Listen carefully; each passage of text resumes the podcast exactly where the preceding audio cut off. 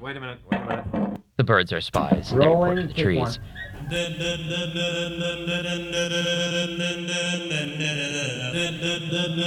it going to be all right?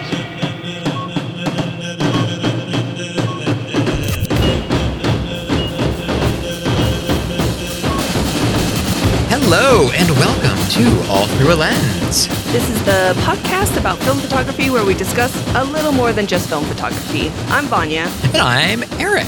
and this episode is kind of a mixed bag. We'll be talking with Izzy Farr, who authored an open letter to Kodak that recently got a bit of attention. Autumn is basically upon us, so we'll talk a little bit about school pictures while dredging up some questionable memories, and also pigeon photographers. What are they and why? We've got zine reviews, the answering machine, and of course, Tiffin Sinclair's Fit with Film.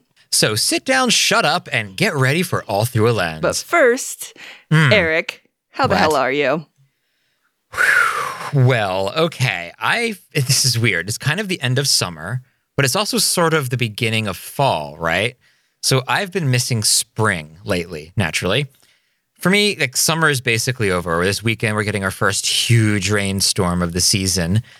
And autumn here is very short. It's like in Seattle, autumn is basically early winter, and winter is more like late autumn, eventually turning into early spring with like a weird snow thing that happens for a couple of days.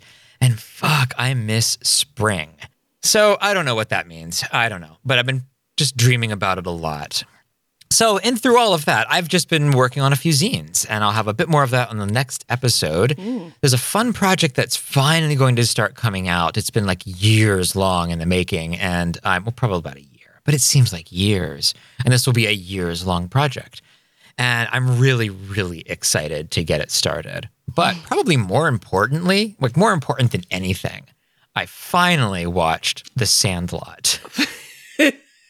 That's awesome. Yes, I remember we had a watch party, and I have been saying, I don't know for how many months now, I cannot believe you've never seen The Sandlot. What the hell? Oh, I think it's been years. I think it's been pretty much since we've known each other. yeah, it's like one of my all time favorite movies. I love that movie. So, what did you think of it? Well, I can understand why it's a classic. I really can. I can understand why everybody loves it so much. And I really, really liked it. I guess I made the mistake of looking what, at what else the director has done. and God. that that oh boy, that was a mistake. Movie snob. He he did Beethoven's third and fourth. He did Ace Ventura, Pet Detective Junior, and just a lot of really, really like bad movies. And you can tell that he's not a good writer and not a good director. But what made this movie so amazing, and it really is an amazing movie, and if you haven't seen it, I, I highly recommend seeing it, are the actors. The kids in it are all of them perfectly cast yes. and that's what makes it. The direction is is bad. The writing is questionable. The kids are always perfect, I agree. except for James Earl Jones, maybe like the best actor in the whole thing. Not great. Kind of surprising. oh my. God. No, Yeah. he's good. Shut up. Regardless, the kids were amazing. It's a great movie.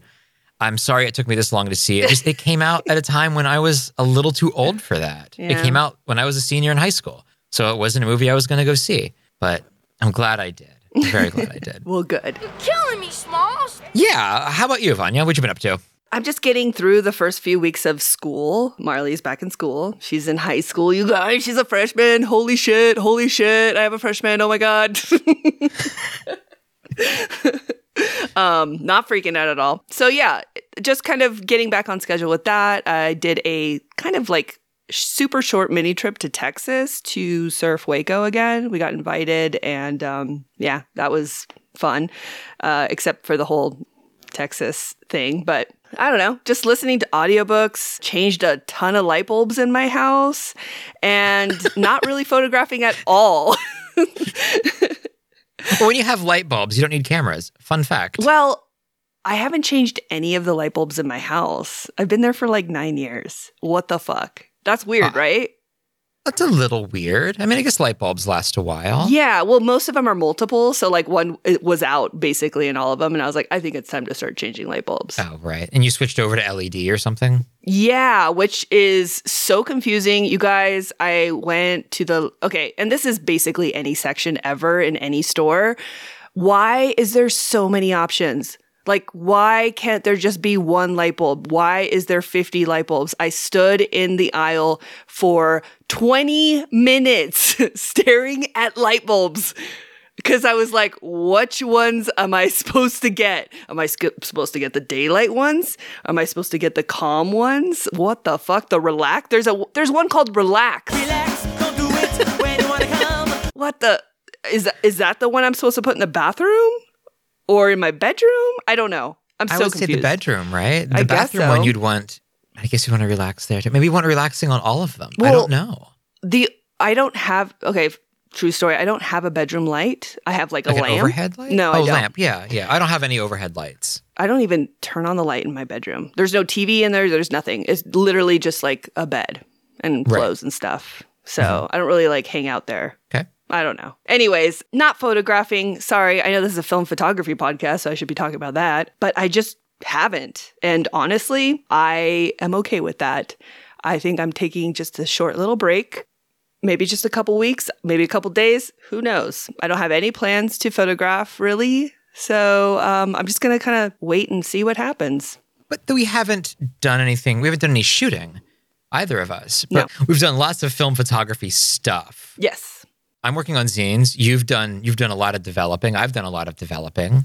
Yes. I talk about film basically every single day. We write for the podcast mm-hmm. about film every single day. And I talk to people about film every single or people ask me questions and it's not there. I'm just not taking pictures right now. That's all. But there's Yeah. so many other things that I could be doing, like organizing my negatives, which I have been doing, and scanning, which I absolutely hate doing. I love scanning now. I don't know. I don't understand that. Okay, well, I'll send you all my negatives then. okay. I don't want that though. Nobody wants to scan somebody else's negatives. I know. No one does. Absolutely not. It's awful. But yeah, I mean, I'm just kind of like taking it easy. N- no worries. and I watched The Sandlot too. You did. It was neat. We watched it together. Yeah, it was called uh, Watch Party on Disney Plus. Yes, we are adults, and that's just how it works now. It's so fun. if anybody wants to join us, we should totally have like a watch party and, and watch something. Like We for should. maybe our next movie night. oh Ooh, my god. chitty chitty bang bang. Here we come. Let's do this. Oh my gosh, I'm so excited.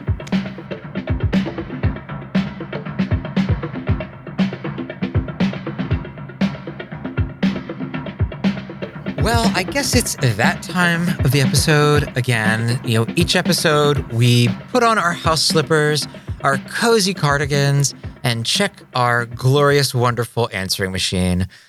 We ask listeners to call in and leave us a message answering whatever weird ass question we come up with. And by call in, we mean leave us a voice message on Instagram. Vanya, what uh, what was the question we asked them to answer this time around? Photography is largely a solo venture.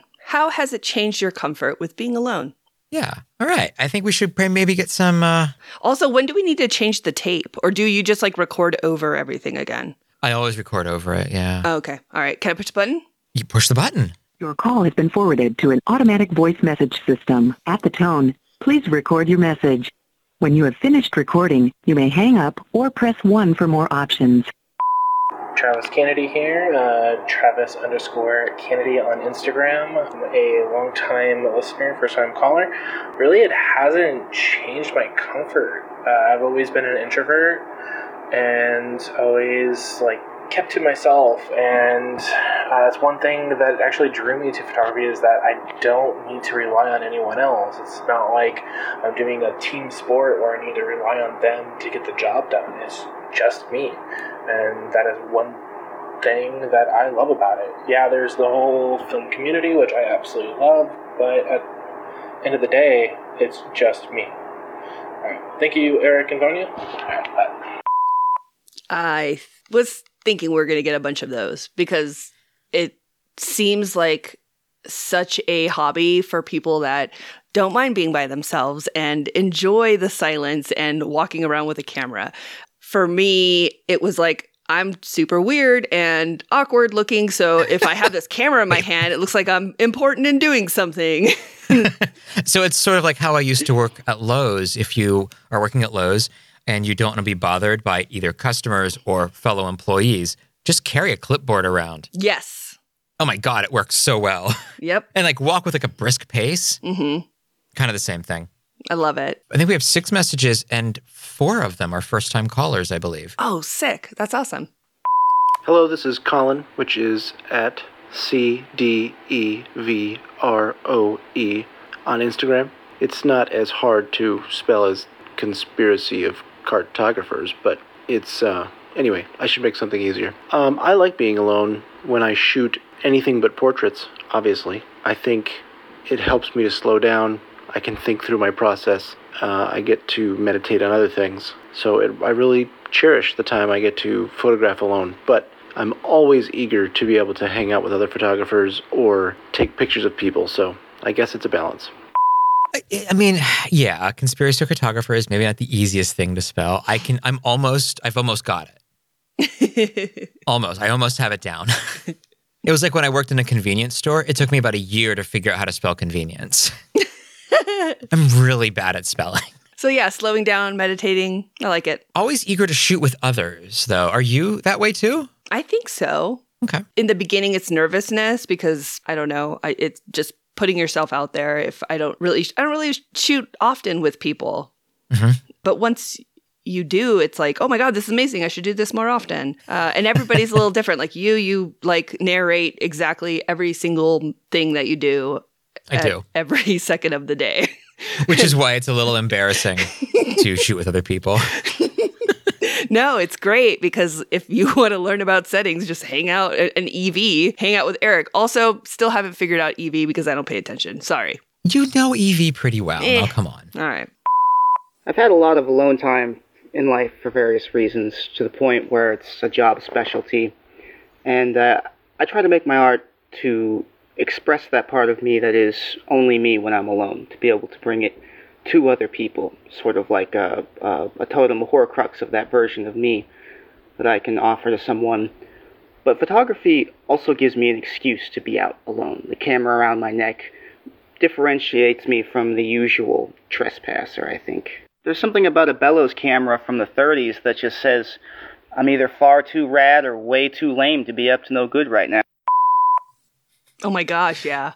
It's the clipboard philosophy all over again. It, it is. It also reminds me of the guy that stopped me because I was taking a picture of a building and he was like, What are you doing? Are you with the like newspaper or something? And I'm like, yeah. What from like the 20s? I have a Graflex with me. Like, what the? F- yes, I'm here from the here with the papers. I'm press. Well, I get asked when I'm out when I'm out shooting in the in the countryside. I get asked if I'm a poacher, Yeah. Which is sense. which is okay. But I'm, I have like this a four x five camera on a tripod. Yeah. I don't know. Did you? I don't know. When I was growing up, we had we did something called spotting. It's it's when you go on in your truck and you you have a spotlight and you drive along the road real slowly and you shine your spotlight into the woods and you try to see the, the eyes of the deer. I mean, people did that up north for sure, but I wasn't part of that crew. Uh, they also did like the CB wars and stuff too.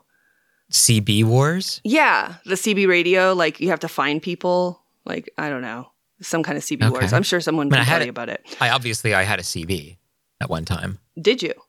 Obviously, yeah, Oh shit! I didn't know that. yeah.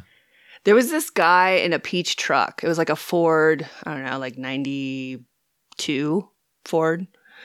Okay. And he had one and it had like a loudspeaker. So he would like drive by me and be like, freak. That's it's so pleasant. yeah. One time he pretended to run me over with his mom in the car and his mom hit him, like, what are you doing? And I was like, yeah. Set him straight, mom. oh, gosh. yeah. Interesting. Uh, yes. Excuses to be alone. 100%. You got to have balance in your life. And I'm with people a lot. And so I've come to a place where I can go, hey, I'm going to go take off for half the day and uh, photograph. And you guys can feed yourself because you are old enough and uh, don't burn the house down. See you later. It's a great Well, feeling. best of luck with that. Hey guys, I thought I'd leave you a message um, to answer your question about loneliness in photography. I actually think it's been the opposite, so I'm sorry if that's not what you want to hear. I don't think um, being alone with my camera has made any impact at all um, in any sort of genres, to be honest. Um, I feel comfortable anyway. I think it's more of a personality trait, but maybe that's just me. So yeah, keep up the good work as always, guys. That was Andrew Walmsley, the host of Photography Insights. We've both been on his podcast, haven't we? Yes. Yeah, it was a really wonderful experience on my part. And I know that you had a really good time on Oh it yeah, too. he's great. Yeah. Um, and also kind of amazing. He's interviewing like really incredible people. He he is. He does some wonderful interviews. He asks some really wonderful questions. It's it's just a great listen. You should you should you should definitely stop what you're doing now and listen to his Stop this podcast. podcast and listen to his instead. yes, this is, it's much better than ours. Go ahead and do that. Hi, this is MFO Photos, and I'd like to shoot alone most of the time. But you know, having someone who's a good photographer with you, um, and you get along well on the road, sometimes it makes the photography so much better because you take more chances and uh, explore new things. So, but being by myself, it's pretty much the the usual. that was Mark O'Brien from Film Photography Podcast. I would love and- to shoot with Mark O'Brien, by the way. Oh my God, yeah. Actually, I would like to shoot with every single person that called. Well, I, I'm not sure that's possible, but we should try to make it possible. We can go on a caller tour. One of these days, we're all going to be able to hang out with each other. Probably, maybe not. I don't know. We'll see. We never never know. Do you think you take more chances when you're shooting with other people? Um, I think I have more focus. Usually, With other people, really? yes. Okay. When I'm by myself and I'm listening to music or I found a really cool branch on the ground, um, I can get distracted quite easily. I'll say. also, I have this thing about throwing rocks everywhere I go. You do. Yeah. Yeah. So But, everywhere. let's start with me. yes. Okay. Well, kind our of. I mean, I've always I've always thrown rocks, but uh definitely started throwing more rocks when I was with you. Not not at me though. no, no, just like off stuff. So like if we're like uh, you know at Canyonlands, I I'm like, "Wait, before we leave, I have to grab a rock and throw it." I am an only child, so being alone is pretty comfortable for me. I usually photograph with my dog out in nature. So I'm alone, but not really alone because I've always got her with me. And she's usually my, my muse. She's in most of my photography. So, you know, it's it's uh, definitely more comfortable for me to to go out alone. Honestly, that sounds amazing. I would love to just hang out with your dog and and, and go photographing. Better Also- than your dogs, I guess. yeah. Well, I like that that idea. Like, it's not not quite like shooting with a human. You're not shooting with another photographer, or you don't have like a human waiting on you, Mhm. which is always my problem when I'm shooting with somebody who's especially not a photographer. yes. Is you're making forever. somebody wait, but a dog has no concept of time, so you're never making them wait, or No. you're always making them wait, and they don't seem to mind either way. No, they're stoked. They're just like, Yeah. yeah. what are we doing? We're staying here. Okay, cool. I don't think I could do it. I still don't think I could do it. What? Shoot with a dog. I'll bring Bodie next time, Oh, please do. or Macy maybe. Oh, I can't wait. ah, well, thanks everybody for calling in. We had a lot of new people, and that's just awesome. Yes, thank That's you really so much. cool. Don't be afraid. Do not be afraid of anything, let alone calling in. So, our answers for this question are coming in the next dev party. That's how we're doing things now. So, tune in for that, I guess. And Vanya, what is the question that they should be answering for the next main episode? Is there a non-photographic medium that influences your photography? Ooh, and a lot of people will think movies, and that's okay. But don't be afraid to think of paintings or any other kind of art. Yes. Yeah, anything. Sculptures, hmm. fractals, Ceramics, interpretive dance, miming, pottery. gold digging. I'm not sure that's a medium. I mean, like treasure hunting. Is that art? Well, you said non-photographic medium. Does it have to be something that I think it's implied that it's art. I don't think so. It could be anything. Well, I wrote the question. do do I get to decide what I meant? yeah, I guess so. it could be motorcycle maintenance. It could be. Is that an art? Who are you to say that treasure hunting is an art? Isn't an art That's and good point. motorcycle building is or whatever. I don't know. Okay. Well, let us know what you think of all of this, and maybe it's a bad question. Let us know that too.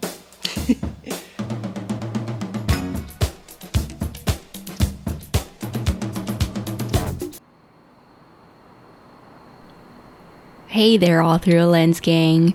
My parents always told me to lead by example, so I'm going to use myself as an example of what not to do. I like to call this little tale Bartender, Spool Me Another One. There I was, packing my gear for what I thought was going to be an epic night of film photography. I grabbed the essentials, which included my tripod, cable release, light meter, my RB67, my entire film stash, and a couple of snacks. I jammed everything into my officially licensed Mountain Dew tote bag, which I am tragically not sponsored by, and off I went. My plan for the night was to shoot some long exposures by the shore. I was going to shoot out into the ocean at an angle so I could capture not only the waves coming in, but the skyline from the city in the distance too. The moon was so beautiful and so bright that evening, so I did run the risk of it blowing out my entire frame.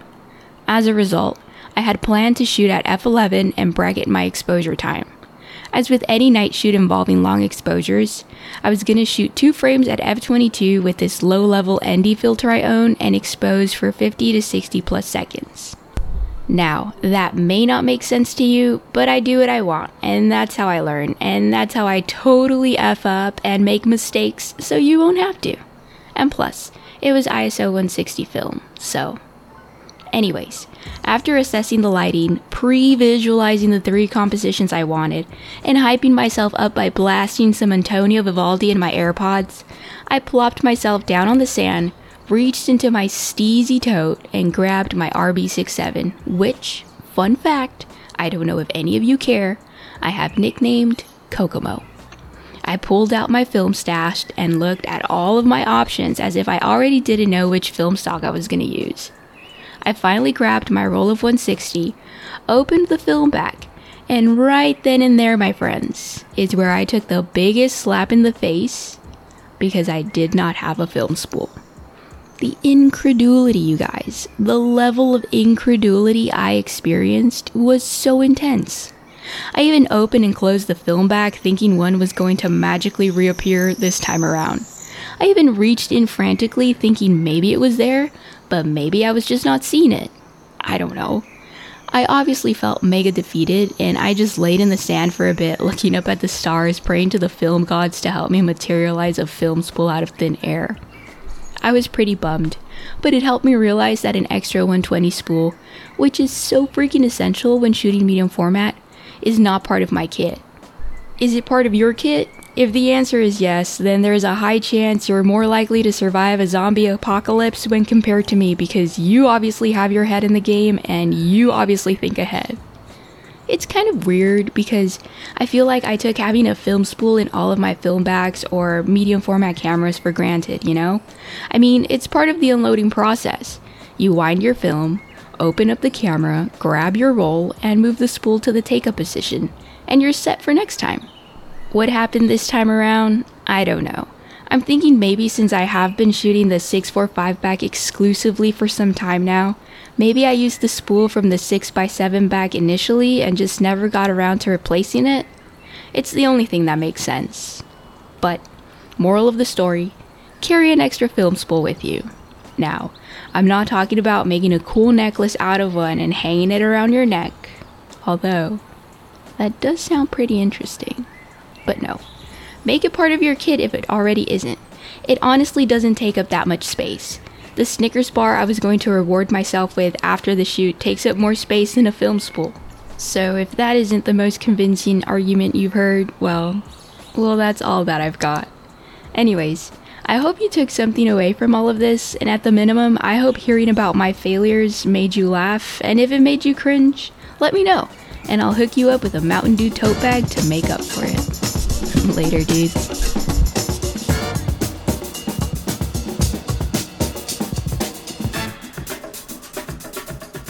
Well, it is September now, and that means leaves are turning, pumpkin spice latte jokes are blooming, and back to school pics are showing up in your IG feeds. Uh, Vanya, Mm, since since you're a parent, you are a parent, is that right? I am. Yes. Do you take an annual back to school photo? I do kind of. Okay, so I am not like the best at like the normal parental things. There's there's no live laugh love signs in my house, unfortunately. Uh Oh, but no. I do take I do take a school photo. I think it's important. Um and I usually take it in the same spot that I do every single year. So uh, before I lived in the house I live now, I lived on a street called Walnut, and we had this most incredible fence in our backyard. It was weathered and kind of grayish, and it the tones were beautiful. It almost brightened up the background, so when you would shoot against it, it would just pop. It was so beautiful. Uh, so all of my kids' school pictures are taken back there. I miss it. Honestly, I literally have thought of like knocking on the people's door that lives there and be like, "Hey, look, here's the thing. Like I take my kids' school photos in the backyard. Like, can I just do it once a year?" but I don't know it's if not at all well. a weird request, so I don't know why they would say no to that. so, since you do this every year, do you have any photo tips for young parents whose kids are just starting kindergarten or first grade or whatever the first thing kids do these days? One thing I notice about parents is uh, they're very controlling. I remember taking art classes with Marley when she was like before she was in kindergarten, and the art like they would have an instruction, and then the parents would try to like do the instruction for the kid and not let like the kid do it. And I thought that was so fucking weird because I'm just like, dude, just let the kid do what. So what? Just let them do it. Is this why we have adult coloring books now? Probably. Makes sense. Yeah. Go on. So I would say so my best advice is to let them kind of be the director. Like you're going to you want a picture and they're going to have to understand you want a picture. But let them choose their clothes and shoes and backpack and whatever they want. If they don't match, so what? This is like a huge day for them. Um, and it's a perfect opportunity to give them a little bit of control and confidence. It's a very big day in their big, adorable, bobble head eyed innocence. I loved it. Like Marley was really into like boots and like rain boots and cowboy boots and just weird things. And she would just wear them all the time. Like it doesn't rain in Los Angeles, but rain boots rule. yeah, I mean, why not? So why not? There's a lot of there's a lot of school pictures with rain boots on. So, not only does September mean school, school means picture day, and it also means shitty segues, which is what we're doing right now. Yes. So, do you have any memories of picture day? Like when you you know, we have a lot of UK listeners. I'm not sure they have picture day in the UK. I would assume so, but I don't want to assume so. So, picture day is when kids have their photo taken in school by usually an outside company, and then the parents can buy like different packages and things like that. But it's it's pretty. It's a, it's a certain day every year. Did you have any memories of that? Oh, absolutely. I definitely do. There was one in particular, I think it's fourth grade, and I wanted my hair to be like the big kids with the front wave. Like when bangs Okay. were like all about the big wave in the front, like kind of natural looking. So, what year would this have been? So we so we know which hair metal band this was based on. Uh, this would be, well, how old are you in fourth grade? Nine or ten? Yeah, so that would be like 92, 91, 92. Oh, okay. So this is the tail end of hair metal. Yes. Okay, fair enough. It was in the valley, so California Valley as well. Okay. So I asked my mom to do my hair like that, but she decided that she was going to like spray it with hairspray and then it got out of control. You know how Aquanet goes. I do actually. I somehow managed to have this like very stiff mushroom type of monstrosity on top of my head. It was awful. Like a hair helmet? Yes, it was so bad. It was so stiff. like none of the hairs were moving. It was just like completely stiff. And I remember being so upset. But like my mom's like, well, we have to go to school. It's not uh, what you're gonna stay and fix it. No, get out the door. You're gonna miss the bus. So I had to go to school with it, and I was really upset because it wasn't what I wanted. And I ended up wearing this like ugly like fall floral pattern dress with like some kind of pilgrimage like white collar and I look awful. I look terrible. I ended up sending a message to my mom the other day. and she's looking at she's looking for it for me because I really want to share it with you guys because it's it's great.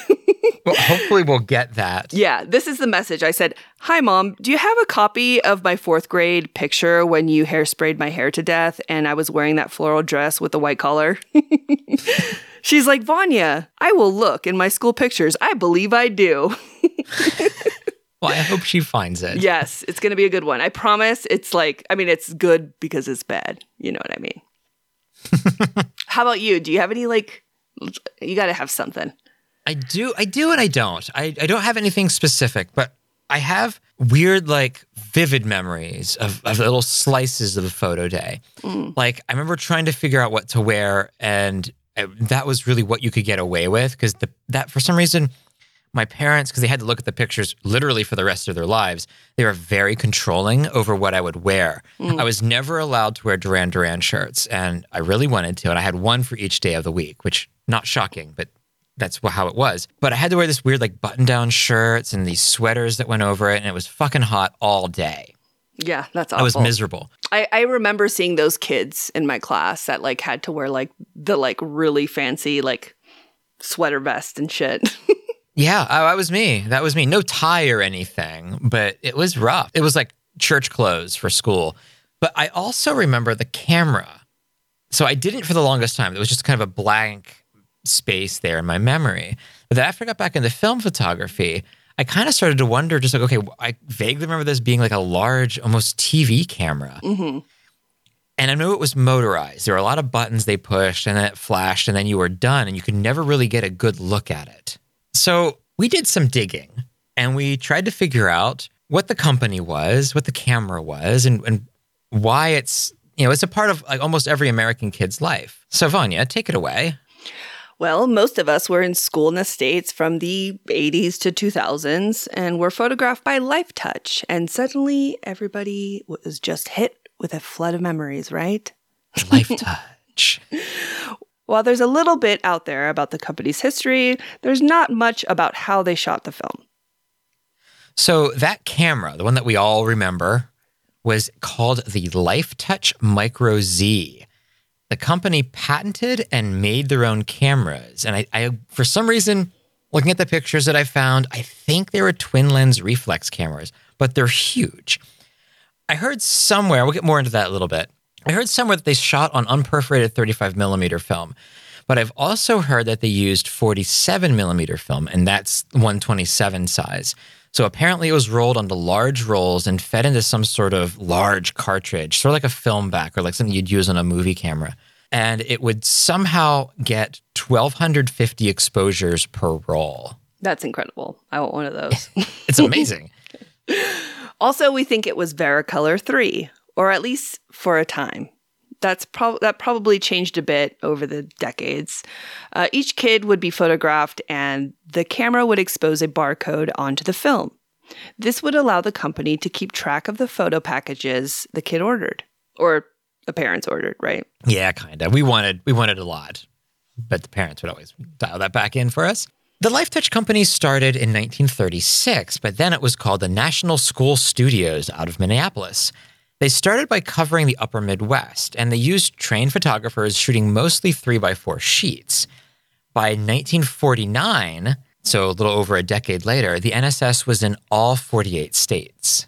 It's not really clear which cameras they were using in the early days, but in the 50s, they began to build their own.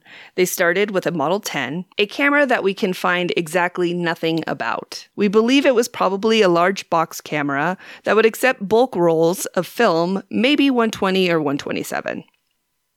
The Model 10 was used until 1980, so that's over 25 years. And it was then that the Micro Z came along.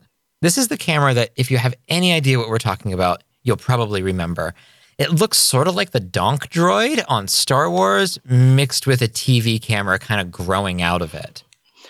Shortly after the Micro Z became the camera of choice, the company changed its name to LifeTouch. By this point, they were photographing 16 million students per year, a ridiculous number, but they really didn't have any competition. Except Olan Mills, which had a small school division, and LifeTouch devoured them in 1999. And in 1999, LifeTouch was still shooting film. In fact, the Micro Z was used until around 2008 when LifeTouch finally went digital. They had their film process so perfected, so down, that they just never really needed to change it. LifeTouch did have another division that shot mostly senior pictures. They called this Prestige Portraits. Unlike the K through 11th grade photography, which used the Micro Z operated by non photographers, this division used the glorious Mamiya RB67, literally the greatest medium format camera ever made. Who wrote What? this? I don't know. It's just true. They also used the Bronica ETRS, whatever. Both cameras used 70 millimeter backs, which are huge motion picture film backs that they rolled onto huge reels. There was, of course, rivalry between the two divisions, but that's both annoying and uh, to be expected.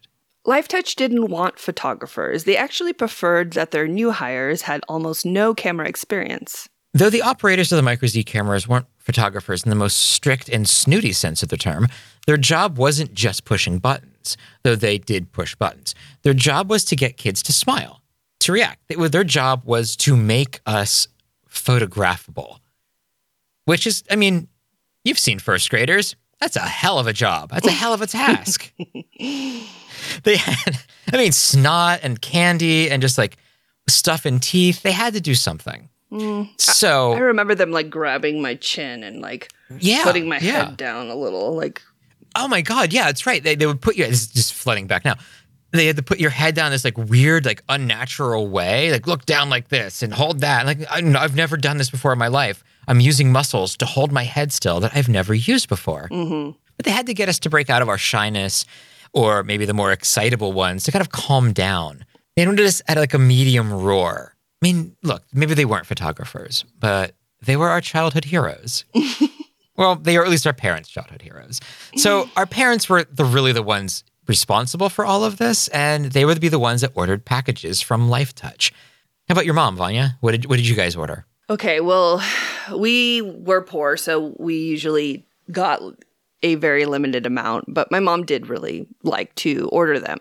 I just, I have this memory and I don't remember how many years it lasted. I want to say it was like maybe just a few. And I don't Okay. know if anybody else remembers this, but for a moment, LifeTouch would give you the whole package with all the pictures printed. And then you would take it home and pick what you wanted and then pay for it and send the other ones back. Wow. Yeah. So it's like So- proofs. Yeah. So, like, That's sneaky. when you're in third grade, fourth grade, you're like, dude, I got the whole package. I got wallets. Like, let's send these wallets out, like cutting them out in class and writing cool notes on the back of them and, you know, trading or whatever. Did you do that? Absolutely. I, I've heard. I mean, I did too. That was a big thing. You know, if you if you if somebody gave you their picture, that was you know it's kind of cool. Yeah. Kind I would put them like in my binder or like somewhere, you know. Well, I had no.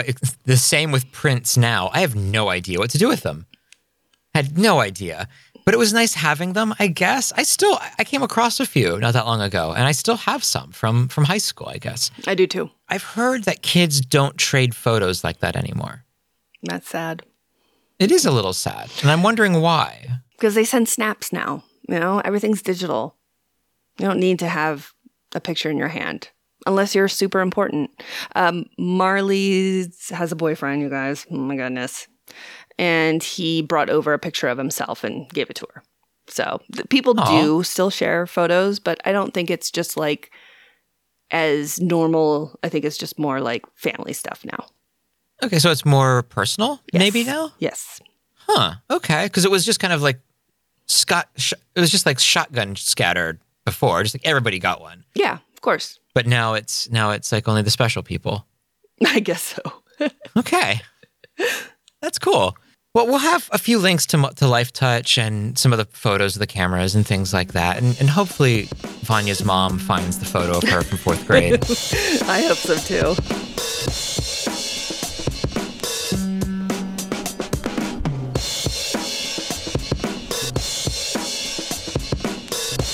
Our guest this week is Izzy Farr, a film photographer from London. A few weeks back, Kodak's main Instagram page at Kodak, which has over 850,000 followers, received quite a bit of criticism for featuring more than 30 male photographers in a row, even after repeatedly being called out about it in the comments section. Izzy wrote an open letter to Kodak and it kind of went viral. Here's a little bit of her letter. Scrolling through Kodak's Instagram page, something jumps out. Nearly all the images featured are by men. The selected photos are undoubtedly brilliant shots, many by amateur film enthusiasts, but you'll have to search a while before finding female photographers, about 30 posts back, and then after that, more men. Kodak's Instagram page currently does little to amplify the work of women and gender minority groups. It also clearly lacks in diversity of race and ethnicity. When an influential company like Kodak only promotes work by men, it perpetuates the false idea that serious photography is a male pursuit. Izzy's letter explains that the photography industry is famously imbalanced. The majority of professional photographers are white men. 70 to 80% of photographer students are women, yet they account for only 13 to 15% of professional photographers. Additionally, she writes that according to the US Census, 73% of photographers are white, non Hispanic, compared to 62% of the population, while 8% of photographers are black and 5% are Asian, compared to 12% and 6% of the population, respectively. Her letter continues Arguably, these disparities have a cascading effect across all types and levels of photography, from hobbyist to professional. It is irresponsible of Kodak to prop up this status quo. Closing her letter, she gave Kodak a list of women photographers who use Kodak film to create their photos, asking the company to please diversify the photographers you promote on your page. Her full letter can be found on her website, bekindShootFilm.com. And now, let's give Izzy a call.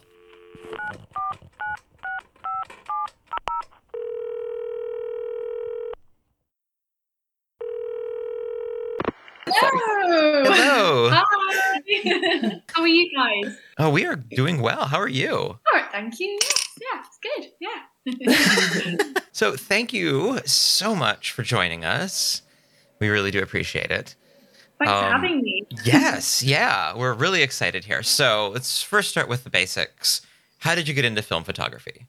Well, um, so about just over a couple of years ago, my best friend Josie, who's really into photography, I can't remember the conversation, but I think she suggested film photography. I think she, I guess she knew I'd like it, and so I just started out with a very basic point and shoot camera, although a very excellent one, Olympus XA2, and Mm. I took it on a holiday. And the the photos I got back from that particular trip, I just I think that's what made me fall in love with it. They were just I don't know. I can't. I couldn't believe how such a small camera could produce such amazing photos. And I, yeah, I basically fell in love with photo- photography from there. I didn't really have any sort of digital camera, not a proper digital camera anyway, b- before that. And then from, I think, as a lot of other film photographers find, when people hear that you are into analog photography, they give you their old cameras. Oh, yeah. Yeah. which is great. Um, and yeah, my mum's hairdresser, bless him, Brian, he gave me his Canon A1 when he heard I had a, a film camera. So, Mhm. um, and that was my first proper SLR, and that was like uh, like a year and a half, over, just over a year and a half ago. Okay, yeah. Oh, I have that camera and it is amazing. It is. It's, it's so good. It's so solid, reliable. It's that was how I started, and then I have acquired a couple more cameras since then. I've not had really had chance to play with them yet, but yeah, that's it. Really, that's how it started. Oh, so, you're still mostly shooting with the A1? I am, yeah. I mean, um, and I even still use my point and shoot sometimes just because I, I think it's brilliant, and I use it with my if I go out with friends or something to get like sort of like candid little cheeky shots. Oh, um, nice. Which emulsions do you usually go for? I think I think in most places at the moment it's really hard. The choice is not great at the moment. I'm really not very exciting when I come to film. I'm afraid it's one of my goals to be a bit more experimental, but because I'm sort of relatively new to it, I have been I stuck initially to lots of just Kodak and Fuji consumer films, mm-hmm. Mm-hmm. and then more recently I've been trying the professional films like you know Portrait and basically my go-to film is actually Kodak Gold, which I know is a consumer film. but I- No, we Yeah. we're we're all, f- all in favor of that. Yeah, I call it I call it mom emulsion because that's what my mom used to shoot us with in the 90s and Aw. it's it's got a very special place in my heart. Yeah, so, it's got a yeah. great look. Your work, um, it has a real solitary feel to it, and I, I, I personally really like that. In one of your blog posts, we were snooping around. You say that you're a sucker uh, for a photo with a max of zero to one people, and totally agree with that. So, why do you seek out that solitude? And is it just like a photography thing, or is that a life thing? It's, yeah, it's kind of both. So yeah, I think I think there is a bit of maybe a little bit of a melancholy feel to some of the photos, or or a peacefulness, depending on what your outlook is, I guess. um, um, I often shoot on my own, and I like that sort of part of what I like about photography. It's sort of time on my own, and I quite. I, I, that's part of part of it for me. Yeah. I mean, I have come to realize more recently that I think sometimes placing a person in a landscape shot it can really add something. I think to the, Mm-hmm. it depends really what you want. I'm still a sucker for like a really desolate, empty f- sort of landscape. What's it like being? Is a very broad question. What's it like being a woman in the film community compared to being a woman in other aspects and interests and hobbies and things like that? It's tricky. So I, I guess other than big brands ignoring women's existence in the photography community, I have had actually quite a positive experience. Especially more recently, I've met so many people who, you know, are like-minded and have a similar interest, and it's it's only actually really recently that I've really tapped into that, and that's given me a more of a it's really enriched sort of social media because obviously photography and social media are so interlinked these days Oh yeah. th- that's really started to enrich my experience with Instagram because I was starting to feel quite disengaged from it. To be honest, it was I've hmm. sort of started to think, what's the point? Mm-hmm. but then comparing that to maybe my other, other aspects of my life and other ways, my job is sort of kind of in a, in a, a cross section between two industries, and one industry is very male dominated, which is the construction industry, oh. And the other industry is museums, which is in the UK. It's very very dominated by women. Huh. So I, I am sort of conscious, always constantly sort of seeing these, you know, gen- I'm always thinking about gender and, and, and sex and how that kind of impacts the workspace and other and other areas of the world as well. Yeah. Oh wow. Okay. Yeah. Although I would say I still have had an overly, I still have an overly quite positive experience with it, even with work, because it's um, although it's a sh- although I think there should be, be it should be better balanced across both industries. I don't think I've come across too many negative experiences in that in that sector. I think, great. and I think it's getting a little bit better. I do. Film photography is a really male dominated industry. It just it always has been. And the hobby is as well, as far as voices go. And so while there's a, a ton of women photographers, the community doesn't seem to be integrating as well and as smoothly as some other industries and some other communities are. And why do you think that is? I mean, for a start, I, I know although it is quite male dominated photography in general, I don't think there necessarily are a lot more men, not by, say, Kodak's standards, which was like a month ago, which was like they were pr- pretty much suggesting that for every one female photographer, there were 30 men. So I, I actually think there's a lot more female photographers out there. And I just, I think maybe part of the problem is people just don't realize a lot of the a lot of the people that were sort of saying stuff, negative comments to the, the Kodak post, for example, they were sort of using, they were saying, oh, but there's just more male photographers. Like there, a lot of people were just sort of very happy to sort of let that be the reason. Yeah. If all you see on these like magazines, for example, like like um, on Instagram, the zines that you have, if you see it, then you know it's quite easy to believe. Oh yeah, there are just more. You just sort of go, oh yeah, it's, there's more men. It's more of a male hobby. I can understand why maybe why people might be led to believe that, but it's, I just don't think it's true. Well, let's let's talk about your open letter to Kodak. Uh, could you explain basically what went down and how did it start with you? yeah, it was well. I had noticed some of the bit larger sort of Instagram zines had did seem to promote a lot more men, and, and I noticed that in passing. And was something interesting as well. I'd noticed is that they always seem to choose each magazine seemed to feature the same photographer. It was like they could, it was like they were copying each other. Oh, It's kind of interesting. like- yeah, I don't know if you've ever noticed No, that. I mean, no. it's great for the photographer, obviously, because it means they get loads of exposure. But it is a bit odd that they seem to copy one another. It- I don't know. It's a bit lazy, I think, isn't it? But and then basically, um, Nicole Mejia, who I follow on Instagram, is an amazing uh, photographer. She mentioned in her story something like, "Oh, just waiting for, for Kodak to post a photo by a woman." Something like that. Yeah. And I went and had a look myself, and I was just really shocked to see that there were 30 posts in a row by men, and the mm. mostly mostly white men as well. Mm-hmm. So there's just clearly just an issue there. I did have a look at some of the comments, and there were people calling it out in those comments Yeah. before the letter, and you know just questioning why they are only featuring men. and so basically, I, I got I was a bit angry, and I wrote a letter on my blog, basically calling them out for their lack of diversity. And I, I, I talked a bit about like the professional photography industry being notoriously imbalanced and how the Kodak was propping up that status quo. And basically, yeah, I, uh, I posted it and I posted an Instagram post in connection with the letter. And I sent the letter to various emails, and I, I had contacted the people who I'd included in the list to check they were okay with being included, and they were all very supportive and all wanted to sort of share it and promote it. Awesome. And uh, I, I contacted various feature pages, like you know, like the ones that sort of feature women, with the aim of getting in contact with those curators on their private Instagram, in their separate Instagrams, would share shared the letter as well. And I think that all that support and all that sharing really helped get get it going. And uh, it just got it's got over 3000 likes and stuff. And for someone who had quite a small instagram following I, it was it's crazy. So um it bas- basically that got their kodak's attention Well, it took off really quickly too. It was like a morning, or well, morning here. It was like an afternoon for you, wasn't it was, it? it was an evening and a night Okay. here I was up, I was up till like two in the morning. Oh my god. yeah. There were particularly some people who really helped, I think, get it to Kodak, like a girl with too many cameras who had her own mm-hmm. campaign. Like she really helped it 'cause she shared on her her page, and she's got a big following. And um, Bill Manning from uh, Studio C41, he was really helpful in like because he knows a few like Kodak contacts, so he was really helpful with like getting it in front of people. Or a few days later, they got in contact with me. And unfortunately, it was just me. They didn't. They didn't sort of announce anything publicly.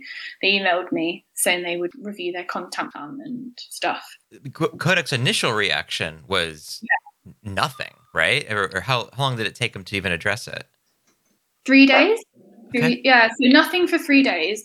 And in that time, they did post another man That's right. on their page. Oh, what a um, stab. Yeah. Bless him. He he was actually a really nice guy, so I mm-hmm. felt bad for him. Oh, for no. Even the art shots. And actually, he was great because he he he thanked Kodak obviously for featuring him, but he also addressed the thing that was going on with Kodak in the Mhm. comments of that his post. Mhm. So that was great because obviously then Kodak was another thing for Kodak to sort of take notice of. So that was Yeah. great that he did that. After yeah, three days, they contacted Molly Fletcher, one of the people in the list on the letter, and they about featuring her photo, and it was the photo that was in the letter as well. So it was like, oh, they definitely read it then. Yeah. and yeah, they they replied to me by email. Yeah, saying they'd review their content plan basically, and I replied saying, "Are you going to say this publicly?" And they didn't reply, and then I basically gave them a little bit of a deadline. I gave them like five days or something. Everyone deserved the reply, but they didn't, so I ended up screenshotting it and posting it on Instagram. Nice. I don't understand why they don't do that. Like it seems like it's very Kodak. It well they, they seem to play things safe to the point where it's it's just spineless Yeah, yeah, a little bit. It's kind of a bummer. But they really should acknowledge it because I mean, other companies have. You know, there's been other campaigns recently. I don't know if you saw that there was a, an article by the Art newspaper that talked about this particular campaign, if we're calling it that, and um, ones that were by uh, other individual photographers. The it was the Fuji UK and Canon Philippines. I don't know if you saw that the two photographers sort of called them out for their lack of diversity on their ambassador campaign campaigns. And that led to like changes in policy, a little bit like Kodak now, change, you know, featuring women Yeah. and saying they'll change their content plans. Th- th- but those two companies did actually acknowledge something publicly, whereas Kodak haven't. They've done it, they've sort of acknowledged things in very subtle ways, like they've used a few photos that were in the list, and they've obviously messaged me, Yeah. and they've obviously they're obviously starting to post. They've been posting women photographers consecutively now for a few weeks. They have been, yeah, which is which is Yeah. good, but it's it's it seems like a, a very deliberate Mhm. reaction, I guess. You got a little bit of no, you got some backlash from male photographers. What were their main arguments? And to, I guess to be honest, like there were wasn't as much as I was. As soon as it started to get gain traction, I remember I remember thinking, "Oh God, I'm going to get trolled." and actually, I didn't. I, yeah, it wasn't too bad. I mean, there were a few comments on the post in connection with the letter. Mm-hmm. They, they basically fell into three categories. The first one was the one we've talked about was, "Oh, there's just more male photographers." I think people just so want to.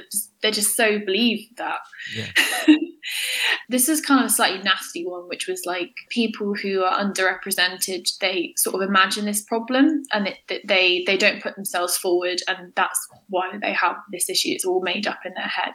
Okay. It's just not. I think there's certainly like it's not very encouraging when these big companies and zines don't actually feature work by women. Obviously, it's not going to encourage you to submit. Yeah. things. More why, why bother? if I'm if I'm like really wanting to grow my Instagram following to support for my photography, I'm going to put and contacting these like zines actually take can take quite a lot of time. Like I'm not going to put my energy into something. I'm going to go to another page that I can see where I see they are featuring women. Otherwise, you're just like, well, what's the chances of me getting featured on that page? Yeah. I'm not going to bother. There's an element of truth there, but I think not not to the extent of what 30, 30 for every 30 men, there's one woman. I don't think that's true. Yeah. Uh, and then the other one was another thing they always said was, "Oh yeah, men are just better photographers." Yeah. Was- If you Wow. if you want to be featured, you got to get better. as a as a gender, just get, just get better. Yeah. Wow. there's this secret, there's this gene that men have that just makes that, It is. It's a photoreceptor gene. Sorry, it's just, just how it works. Or you don't, you don't have that. Um, yeah, they it was so, so arrogant, and there are some people. There are clearly some people who were just on there for an argument, and then there were some people that were actually photographers that were saying these things. Because I just think I think you can tell when someone you can't persuade someone. Yeah. You try, and then if it doesn't work, you just don't waste your energy on them. It got picked up in a couple of papers. Oh, cool. And the comments from people on Twitter in reaction to those articles Mm. was, was sometimes, but I just find them hilarious because they're just clearly idiots. Like, Yeah. they're Yeah. just, just saying the stupidest things. I was, I was getting called like a Marxist, and and it's like, I don't think you know what that means. It's like such a buzzword right now for some reason. I don't know. I have no idea why. It, it's very obvious when someone can't see outside of themselves and they're like no this is how it is and this is my opinion and i'm like well yeah of course because you're a white man and you've never experienced this in your entire life Yeah. you know you're not Yeah. a woman we we get so comfortable with our own lives and how we see things and how people treat us and can't imagine that anybody would be treated differently Yeah. which is so weird to me It, it, it is Yeah. weird. Yes, it's it's psychopathic. yeah, it's and I just think if a lot of these people interpreting being something that's actually really positive as being being inclusive is a really positive thing. It's Mhm. just adding more people. Yeah, Yeah. It just means more And- stuff. It's more stuff. It's more stuff. and it's, it's and people there's a certain group of people that interpret it as a negative like they're having something taken away from them. Yeah.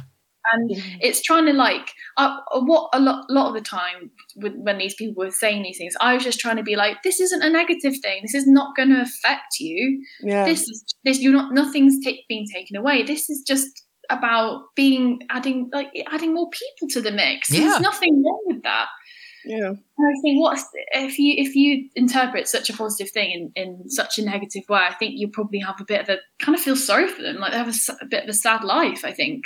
Yeah. So After the letter came out and they posted the next male photographer, Hmm. there was a, a huge backlash from them, including from the photographer, like you said. Kodak never dipped their toes into that conversation. No, Okay. they didn't. And I know. I think when I no, yeah, they didn't. Okay.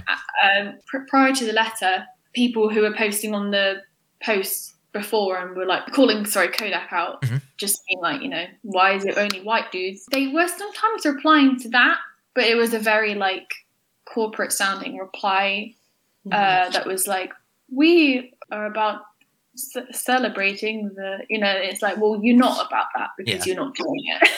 Okay. um, so they did do that, but that's that's it, uh, Okay. really. Yeah. The vast majority of film photographers calling out Kodak were women. And why do you think men didn't and generally don't speak up?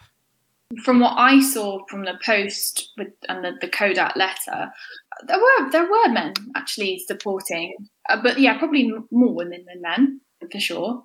But there were lots of men who were being very supportive as well. But what uh, what I did get a lot of because uh, although there were lots of comments and stuff on the post, I got lots of DMs from people as well, mm-hmm. including men and women. Mm-hmm. Mm-hmm. And a lot of the men were saying, um, "Oh gosh, I feel so bad. I just, I just never, I never noticed it."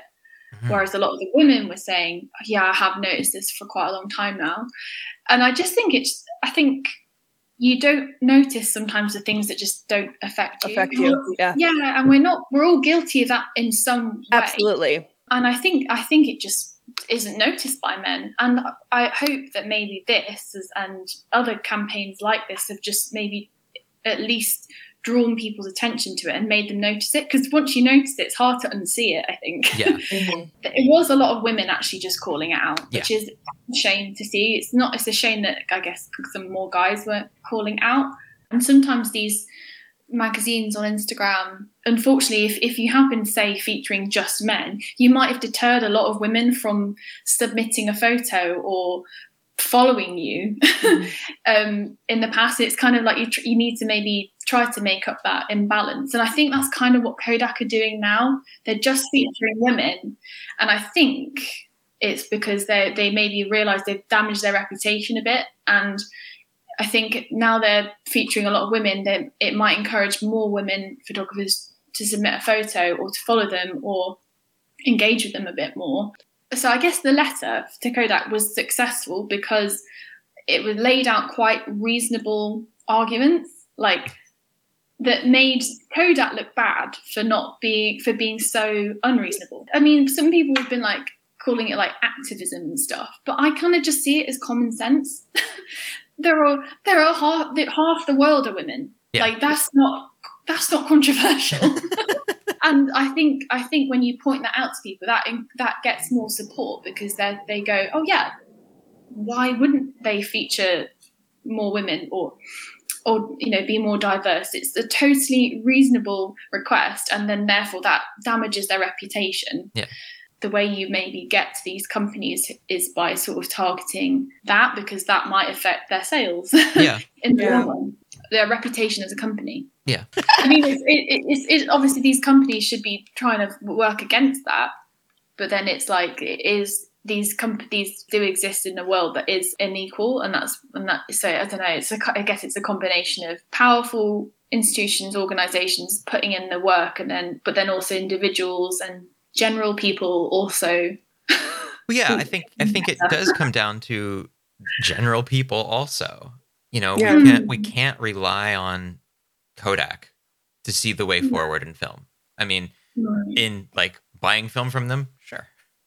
But as far as like where the community's going, I don't know if looking to big companies is a great idea for art. That's me personally.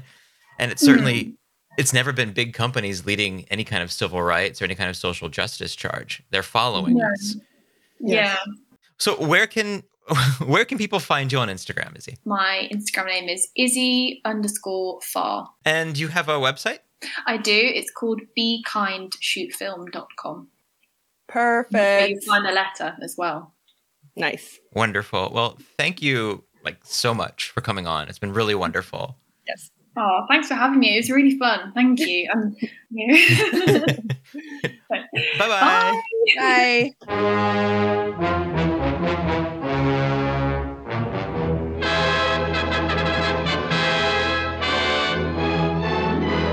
Behold, if you must, the humble pigeon, an historic creature known by many names. The Sky Rat, The ledge pecker, Hobo Chili, gutter chicken, Slam Nasty, the dirty dove. The city dwelling pigeon, though nearly identical to its rural and sophisticated cousin, the dove, has received unfair slander from its most nearest neighbors, the ungrateful humans. Through our character assassination of this almost noblest of birds, we have forgotten its long storied history of unintentional service to our own unworthy species. The homing pigeon, a selectively bred descendant of the domestic pigeon, has an uncanny ability to return to its nest from quite far away. In fact, some manage to fly 1,100 miles to return to their nests. Seeing this, the humans decided to exploit this natural ability. As early as 3000 BCE, the Egyptians were using pigeons to send short, pigeon sized messages as a sort of early airmail. From then on, the method was essentially the same write something on a small bit of paper, tie it to the leg of the unwitting feathered friend, and off they went. To make this ability work to human advantage, the pigeons had to first be separated from their nests. They were bird napped and taken where needed. After the message was attached to their legs, the pigeon would return to the nest, likely using the Earth's magnetic field to navigate. For the next 5,000 years, until the invention of the telegraph, humans relied upon pigeons to deliver the speediest of messages. Julius Caesar used them, as did the Greeks, to deliver news of the Olympics. They were employed in 12th century Baghdad, where thousands of birds were used in a complex postal system. Unfortunately for humans, pigeons were a bit on the small side. They could carry only tiny slips of paper. The sender would have to write really small to dispatch any sort of lengthy message. That is, until the invention of microfilm. We'd love to go into the history of microfilm, but that's a rabbit hole for another day. For now, let's just say that it's tiny bits of film with lots of information reduced to fit its tiny size. To read this information, the images would have to be enlarged or projected. By 1850, John Benjamin Dancer, the inventor of microfilm, could reduce images 160 to 1. Microfilm's first uses were in the preservation of documents, but during the siege of Paris during the Franco Prussian War of 1870, the Parisians used both microfilm and pigeons to send a ton of information out of the city and across Prussian lines. So effective were these mighty warrior birds that the Prussians used hawks to attack the pigeons. This was the first marriage of photography and pigeonry, but not the last. It wasn't until 1907 when they were finally able to achieve their true potential, not only as mere inadvertent messengers, but as inadvertent photographers. Enter one Dr. Julius Neubronner, German apothecary and pigeon enthusiast. Dr. Neubronner inherited his interest in pigeons from his father, also a druggist. The elder Dr. Neubronner used homing pigeons to deliver medication to his customers. He'd bundle it up and attach it to the neck of the bird, careful not to overburden it. He discovered that they could carry a weight of around two and a half ounces. It's not really known how or why the younger Dr. Neubronner found the interest in photography, but he did, and quickly dovetailed it to pigeons, pun very much intended. Attaching a camera to a bird presented him with a couple of problems. First, cameras were heavy. Second, cameras were slow. Neubronner knew that the birds were fast, and so took to performing shutter speed tests. According to a contemporary newspaper, Before attaching a camera to the pigeon, the inventor made a number of preliminary experiments in taking pictures from express trains while traveling at high speed in order to determine the speed of shutter required for taking pictures while the camera was in swift motion. Unfortunately, the exact shutter speed has been lost to antiquity. His first camera was tiny and probably just a prototype, but it worked. The problem was that it took photos only one square centimeter in size. His next attempt was 4x4. the size of 127 film, which marks our second reference to 127 film in this episode. So we have a picture of his first camera, and we are going to be sharing it with you as well on our show notes or on allthroughlens.com. It's um while you're there, look at all the pictures of the pigeons with cameras. They're adorable. We'll be getting to that. But this camera, it looks like it shoots almost like a panoramic shot. It's kind of rounded. I believe there's film, there's roll film in there, and the lens kind of pops out. And so it, it sits on the breast of the bird and kind of shoots down forward a little bit. It's odd. I would love to see it in action, honestly. Oh, God, yeah. According to a newspaper, This camera was fitted to the breast of the pigeon by means of elastic braces passed across and back underneath the wings. Eight consecutive snapshots were made at regular intervals by the automatic exposing device. he'd soon increase the exposure count to 30. In the same year, 1907, Dr. Neubronner submitted a patent for a dual lens camera. This was a much more sophisticated device that used a curtain shutter. The dual lens camera operated under the same basic idea as the previous, but shot two photographs, one looking forward and one looking down at the same time. The film, apparently roll film, was advanced automatically after each shot. The patent office refused to grant him his patent as it was too silly of an idea. Undaunted, Neubronner presented the photos taken by his fleet of pigeon photographers. The clerks likely rolled their eyes and rubber stamped his application the following year. One more year later, Neubronner was not just making public demonstrations of his feathered photographers, but was raising a bit of money with it as well. He built himself a wagon that was a combination pigeon roost and dark room. Everybody should have one of these.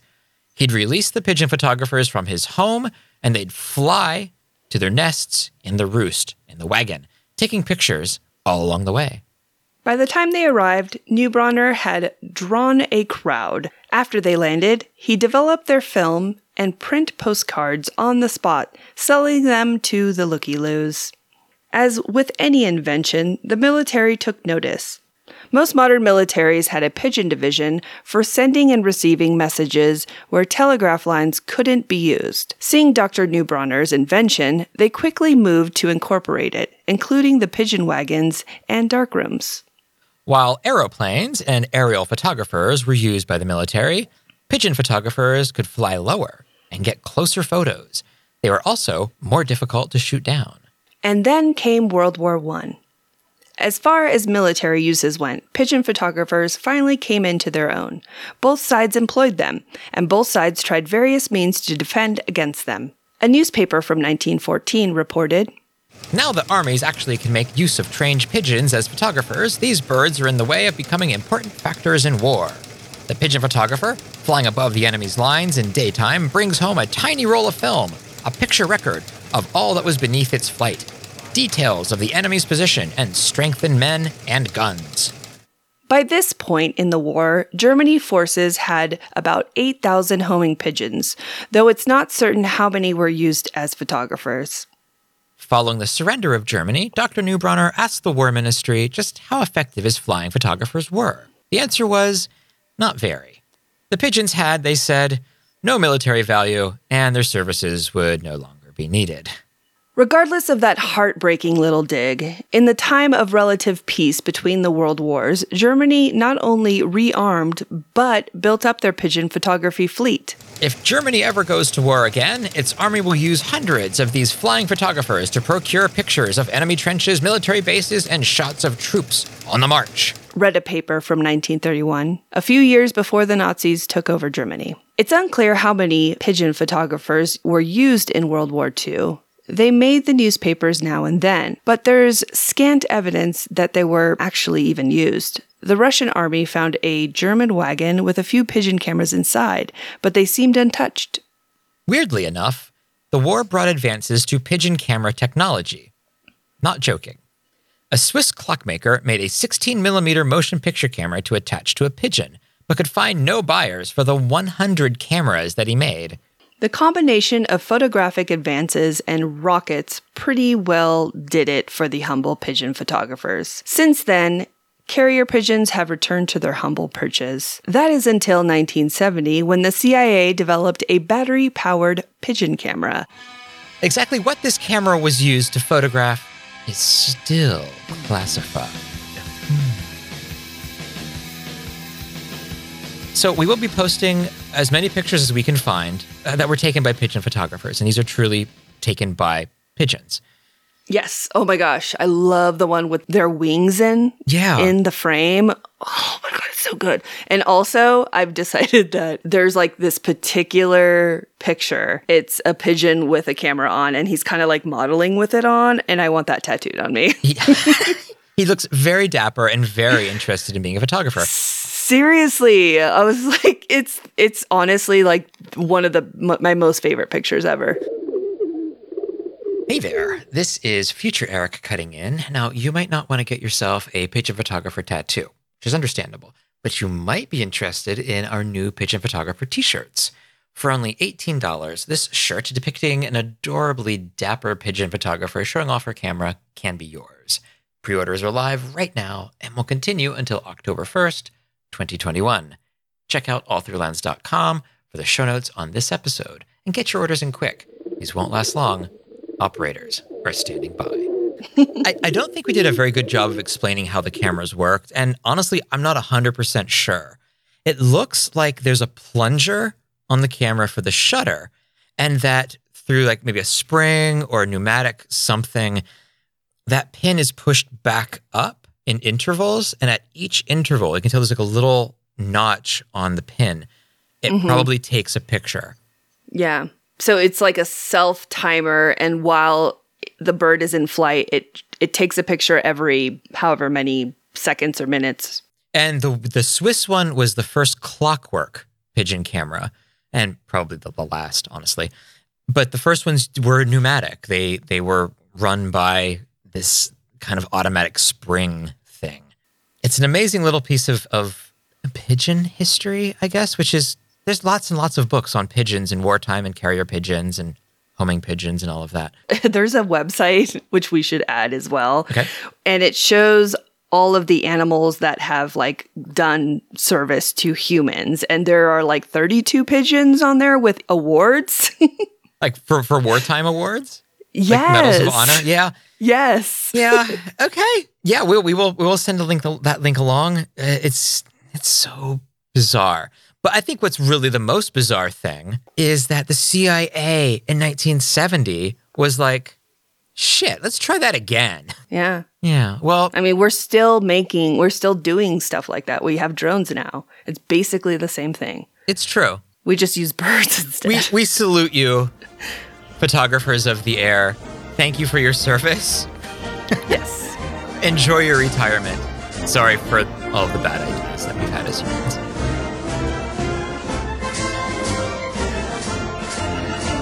Zines are fast, cheap, and out of control.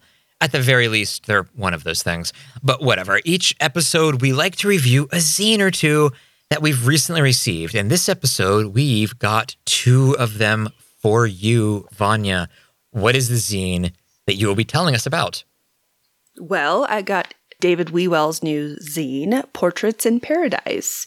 It's a half size zine, and this fucking zine is a pleasure. Seriously, I like what he did here. I don't know why I didn't think of this. He has like kind of a somewhat like matte cover. Okay. But then the inside pages are super glossy. I seriously can't remember anybody doing this. It's kind of amazing. The glossy pages look good because sometimes it can get look a little eh. No, no, no. This this works perfectly. Nice. It actually it pairs nicely with his four x five portraits. Yes, four x five portraits using black and white expired Tri-X 320 and T-Max 100. Oh, and did I mention he's using the freaking Super D? That's the if that doesn't inspire you, I don't know what will. And so the Super D are the big box camera looking Graflexes that aren't box cameras. They're just in a box. Yeah, so is that a box camera then? I don't think it is. Hmm. Okay. Hmm. Well, yes, Graflex Super D with the chimney and all of that. It's Chimney. It's chimney. Chimney. Chimney. Chimney? Chim chim cheery. Is that one of the words I don't know how to say? That is. That is one of the words you don't know how to say. yeah, I just say things the way I wasn't saying I guess. Well, I absolutely love the Graflex Super D, and these portraits are just like incredible. They're it made me inspired, like, oh my god, I got to pick up my camera. So that's good. Thank you, David. It's all the shallow depth of field goodness that you could possibly want. It really shows the beauty and brightness of his subjects. I just absolutely adore black and white portraits. Uh, color portraits are great, but for some reason, there's something about that black and white just gives you more emotion, something deeper. I, I, I feel like I look at them longer. Okay. I don't know. Anyways, uh, these people seemed quite happy to get their portraits done by David, and I can see why. It really shows how comfortable they are with him behind the camera. It's excellent work, and it's definitely worth a look. So, if you want one, you got to contact David. So, at David Wewell on IG, and they're about $25. You just got to DM him, and then he will give you the coordinates or tell you how to do it because that's what he told me. You have to meet in like a, an undisclosed location, like a, some sort of I don't know. photography zine rave. Probably. Okay. Yeah, you me. actually have to like go get the flyer and then it'll take you to another place to get another flyer and then after that you get the address. And it's usually some like downtown Los Angeles business district area. I love the idea. Perfect. All right. So we got one more. Let's talk about it. Well, this is Better Off issue three. Yay. Better Off Zine. It's a zine series edited and designed by Travis Kennedy, who you might remember as the first person who called in this week. And he is at Travis underscore Kennedy on Instagram. Each issue features a different photographer, so he's kind of the editor. Issue three features the work of Chandler Flanagan, who is at Disposition Pictures on Instagram. Her work includes a lot of cyanotypes, and those feature prominently in the zine, including the cover. So, where the paper used for the original cyanotype print, is kind of curling up a little bit. And when it's printed on the cover, it kind of like invites you to open the zine. It's really clever. The zine itself progresses from full page spreads of black and white and color to Polaroids, and then from there to like emulsion lifts to cyanotypes incorporating like gold foil and text. There's really a lot of things happening here. These cyanotypes are mostly prints from photographic negatives, so they're not like like like leaves on cyanotype paper. These are photographic prints. It's really impressive. I love it. So then we double back through color film spreads and Polaroid lifts again to the end of the zine. So out of the three issues that Travis has released, I'm most intrigued by this one. He's just getting better at what he does. First, I would love to see more collaborations like this with an editor pulling together work from another photographer. Charlie at Themselves Press, we had them on, oh, a few episodes ago, I guess. I think I think we had them on last season.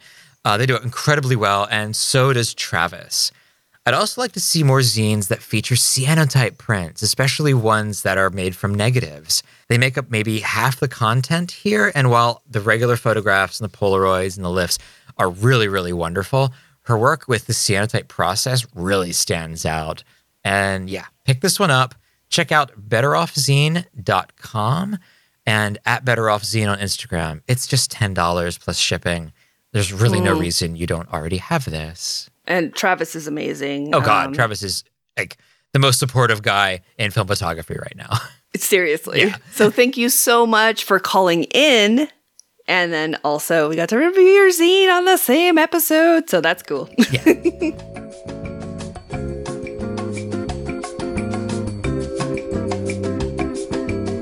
All Through a Lens is brought to you by our lovely Patreon subscribers. Patreon helps us pay for hosting, books, and our newspaper.com account for research, audio equipment, and much, much more. We would like to thank our subscribers for their support. We couldn't do it without you.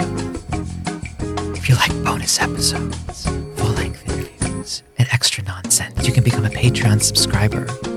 We've got three different levels of support, cheapest being less than a buck an episode. Shh. So head over to patreon.com slash all through a lens for more info. It's like nails, like people like the They do that? yeah, it's like shh. So, Vanya, what does the next week look like for you, film photographically speaking?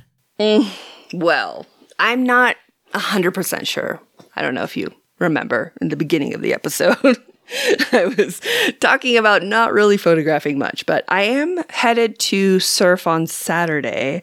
So I probably will shoot a little bit then. Also, I'm really excited about taking my Graflex out, so maybe I'll bring that with me. Oh, which one are you talking about here? You've got several. Super D. So the Super D with the chimney. Leave me alone with my chimneys, okay? I'm not going to really like push myself, but we'll see how it goes. I just want it to come naturally, honestly. So we'll see what happens, and I'll let you guys know next week. How about you? Well- what you got going on? I'd really like to start working on my panoramic triptychs again. If you're a patron subscriber, I did a little blog post about them. So you can check that out there if you haven't already. These are photos where I take three individual shots with the Chamonix. Those are four by five shots, moving the camera so that it's one continuous scene. It's like a panorama in three panels, essentially. I have some ideas for locations. I just need to take the time to do it. They're very labor intensive. It's very thought intensive. Each panorama, each of the three shots, they they take together about 30 minutes of setup and calculating and all of that. I actually rehearse the shots, sort of like blocking on stage or with a motion picture camera. I sort of run through it, do a, do a dry run. It's a really whole ordeal, but I really, really love it. So I know I talk about Eastern Washington probably too much, and I do apologize for that. but I've been watching the few videos on YouTube by Nick Zentner. He has a ton of videos up there about the geology of Eastern Washington and of Washington State and the Pacific Northwest in general. There's a set of videos he did, four of them, where he's touring a place called Moses Coulee, which is one of my favorite places on earth, with Randy Lewis. Now, Randy is a Wenatchee Pisquosa tribal elder and historian. He's a wealth of knowledge on old Wenatchee stories. Let's just say there are a lot of fun things, including a story about Coyote's penis. Really wonderful stuff. I can't recommend them enough. And if you don't, even if you don't know the area, I think it would give you a little idea of the unknown history that's kind of everywhere that has been lost. In a lot of these stories, he's the only person who knows these these areas. So when you're out there photographing these areas, it's anywhere at all, you you understand that maybe that mountain means something else to somebody, to a whole culture that we just don't understand anymore. That's that's maybe lost, or maybe just not known to us. It's just something that really keeps me in mind where I may be looking at a rock formation. I'm thinking it's really pretty, but there's probably a deeper meaning to it to people who have lived there for literally thousands of years. And it's just something to keep in mind wherever we're going. I agree. Also, I really miss camping and I hope I can get out there and camp again. I'm I'm jonesing to be in a tent. All right. And before we completely say goodbye, definitely check out our next dev party for our answers to the question, as well as what we're developing, I'm assuming, because it's a dev party. We'll be developing some high speed film, 3200 speed. You're doing T-Max, is that right? I don't know, T Max or Ilford, one of those. Yeah, well, I'm doing Ilford Delta 3200, and all of our shots were shot indoors, or pretty much most of them, indoors Mhm. without a flash. This is natural light at 3200 speed. Easy enough. Easy enough. Tune in to see how we did it one week from today. Thank you for listening to All Through a Lens. If you'd like to contact us, we're at allthroughalens.podcast on Instagram. By email, it's allthroughalens.podcast at gmail, and we're at allthroughalens on Twitter. You can also check out our show notes on allthroughalens.com. Vanya is at Surf Martian. And Eric is conspiracy dot of dot cartographers. both on Instagram. And speaking of Instagram, make sure to hashtag your stuff, hashtag All Through Lens Podcast to be featured. We also do a Spotify playlist for each episode, so check those out and see what we're listening to. Just search All Through a Lens. You can also find our episodes on Spotify, as well as on Stitcher, Apple Podcast, Google Play, and wherever the hell else you find the podcast, including the one you're listening to now. Subscribe and leave us a review. The music you're hearing now is from Last Regiment of Syncopated Drummers, which you can find at lastregiment.com. And thank you all so very much for listening. We love you. See you next week at Dev Party. Uh, Vanya, Yeah? you want to go out and shoot? Fuck yeah, I do. Let's go. We just made it way kinkier. you know that, right? Like now it's like a full kink. Uh, whatever we can do to help.